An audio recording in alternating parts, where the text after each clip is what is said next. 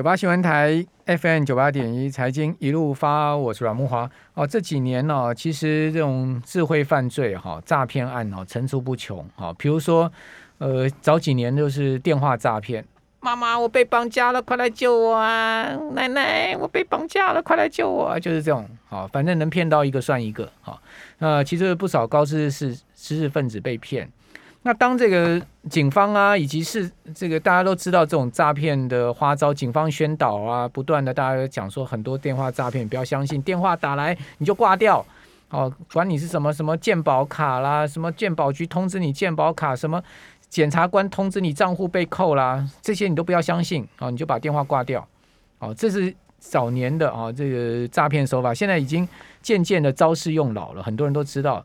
所以呢，他们就转去做什么？他们就转去做这个股市的诈骗，哦，就呃用名人的头像啦、名人的助理的名名义啦、名人的名字啦，哦，比如我旁边的孙庆龙啦，比如说我个人在下我啦，哦，在赖上面啦，在 IG 上面，在脸书上面哈，或者在各种通讯软体上面呢，假借我们的名义呢，就去呃跟你问候，啊，照三餐，啊，跟你问好，还要给你贴早安图。对不对？然后跟你讲说，哎，今天市场怎么样？报你什么股票？带你带进带出干嘛的？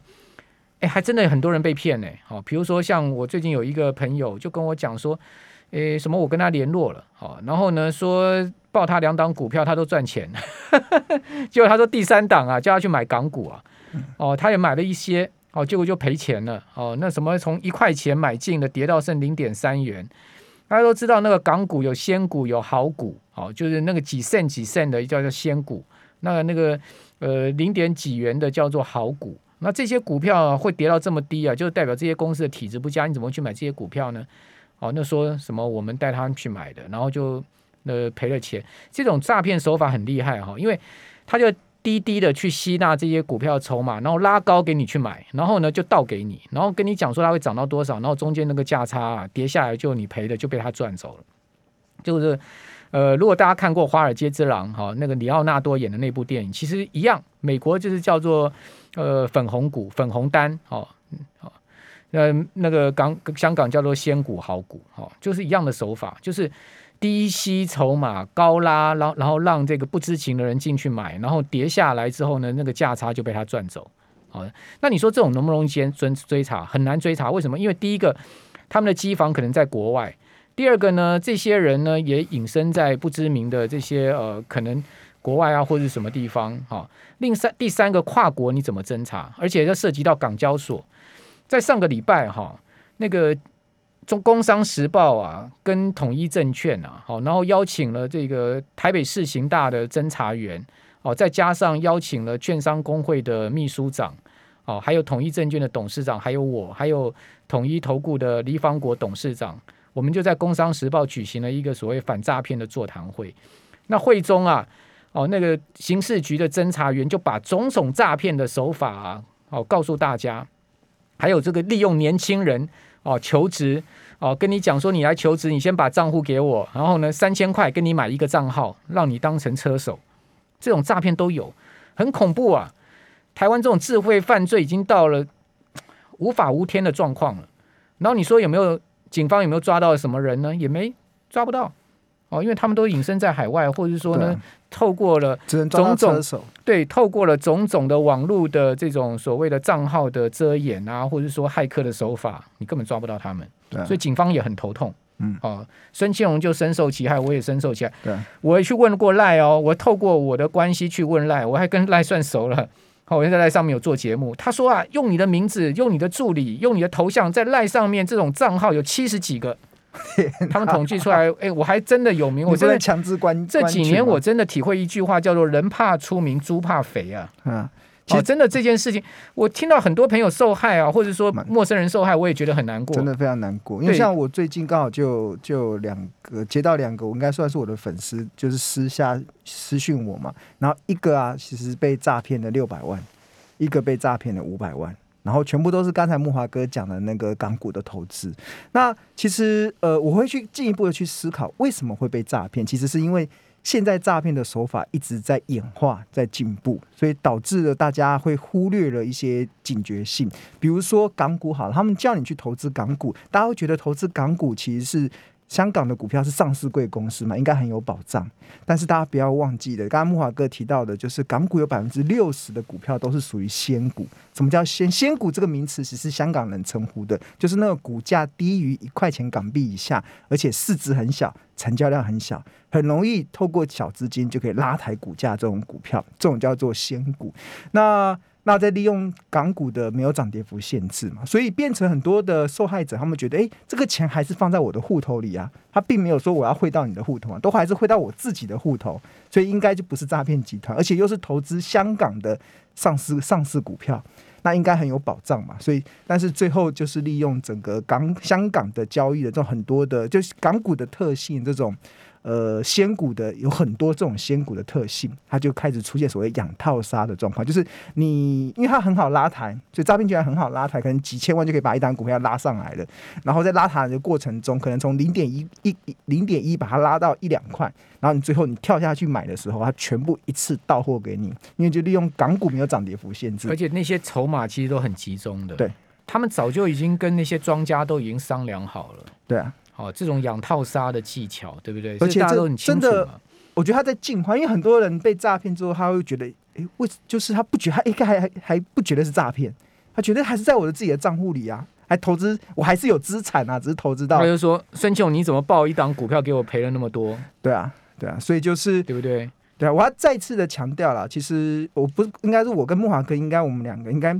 我们绝对没有 Telegram，我我自己，我们就自己没有 Telegram，我们也不会叫人家去投资港股啊。哦、第一个我没有，啊、我没，我绝对没有 Telegram 的什么群主账号，我也没有赖群主账号，我也没有 IG 群主账号，我也没有脸书粉丝团的呃这种所谓的股票教导你什么买哪一股什么，不管台股、美股、港股，什么黄金、黄金期货的，我有我有台金一路发的粉丝团，那都是。贴一些我的那个影片啊之类的，对啊，那我们绝对不可能去带进带出嘛。这个这种就是，呃，就确实要多一点。而且我今天下午一个下午就接到三个求证的电话。我也觉得被骗的人很奇，就是说有一点我我也觉得是需要这边强调一件事情：为什么会那么单纯的去相信一个？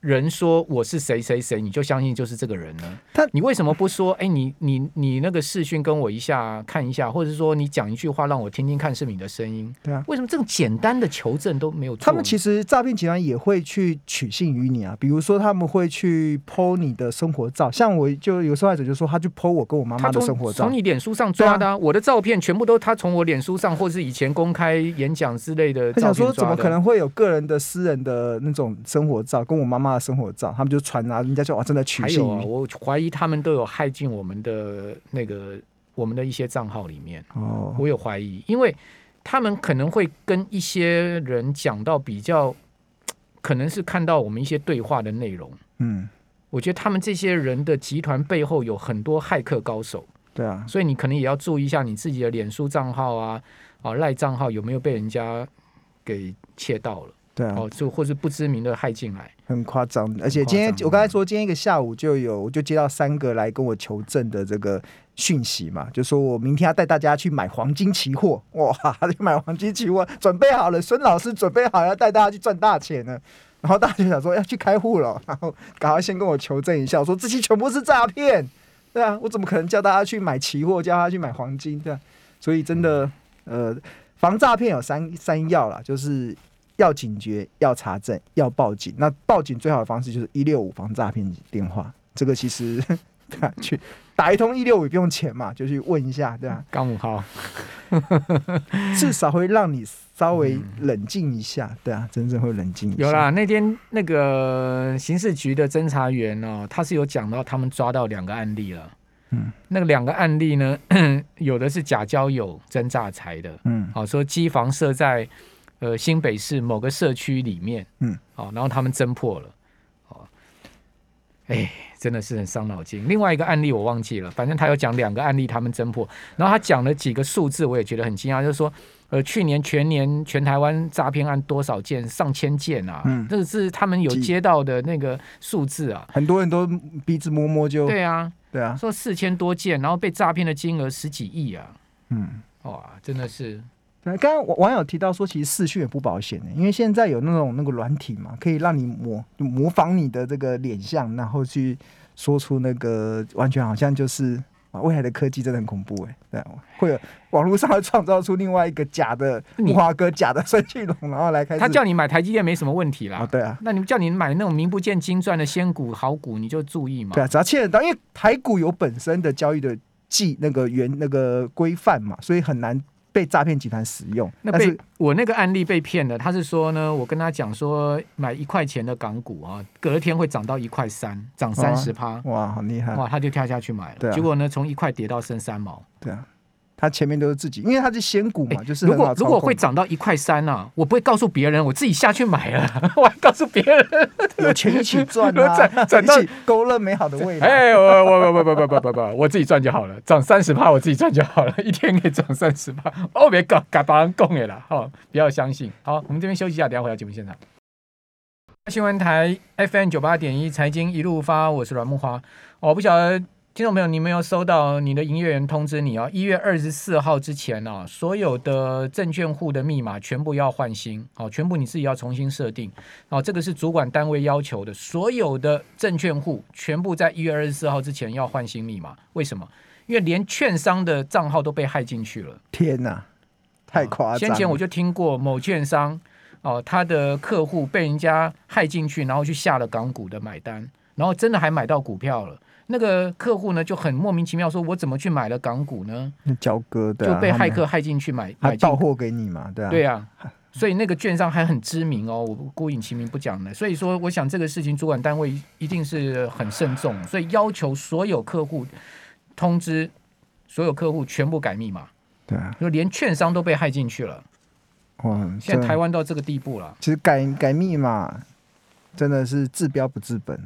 那没办法，你至少改个密码，可以稍微阻绝一下。哦，对啊，应该从制度面去。哎，道高一尺，魔高一丈，是不是这样说呢？加重诈经济犯罪的刑法。对，我是觉得成本太轻，然后太好赚，暴利。暴利，无本生意啊！我遇到一个检察官，哦，我就跟他讲这个事情，哦，讲台湾现在这个情况。他说：“我们都知道啊，我们都知道，我们很清楚啊，我们都在，我们都在处理。”对啊，哦，那处理的。结果我就问他说，我就问他说，我就问这个检察官，这很资深检察官哦，我就问他说，为什么台湾会这样子？他说你不知道吗？太好赚了。他就跟我讲说太好赚了。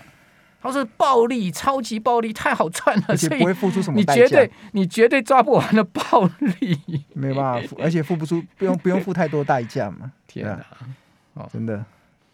没关系啊，我们要靠自己嘛。我们来来解析一下台积电好了。好好好 今年台积电，好，我们还有七分钟来讲一下台积电，对，会不会涨到千里之外哦？其实二零二二年不太容易，但是我认为长期其实是会。